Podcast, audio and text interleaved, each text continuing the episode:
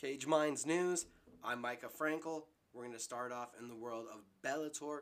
Bellator 244 has added two late fights to the card. Both are going to be catchweight bouts at 175 pounds, 23 and 0.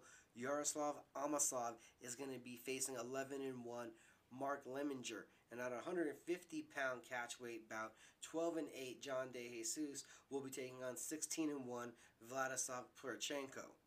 In UFC news, Shamil Gamzatov is out, and former light heavyweight title challenger Ovince St. Preux will be taking on Alonzo Menifield August 22nd. That card has also seen Phil Rowe have to withdraw, and Matt Semelsberger will now be taking on Carlton Minus.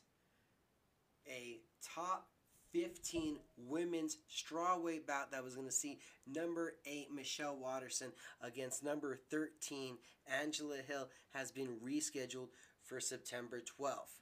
September 19th, you will be seeing Donald Cowboy Cerrone return to the welterweight division to take on Niko the Hybrid Price.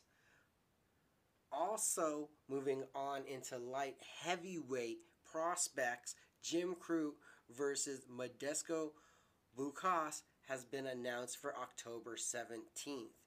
The UFC has had several announcements for their October 31st, yes, a Halloween card, in a bout that will be between top female flyweight contenders. Number two, Cynthia Calvillo, is going to face number four, Lauren Murphy. That card will also see, coming off of earning his second UFC contract on the Contender Series, Dustin Jacoby against Justin Ledet. Also, crochet boss, tough vet Maurice Greene taking on former NFL defensive lineman Greg Hardy.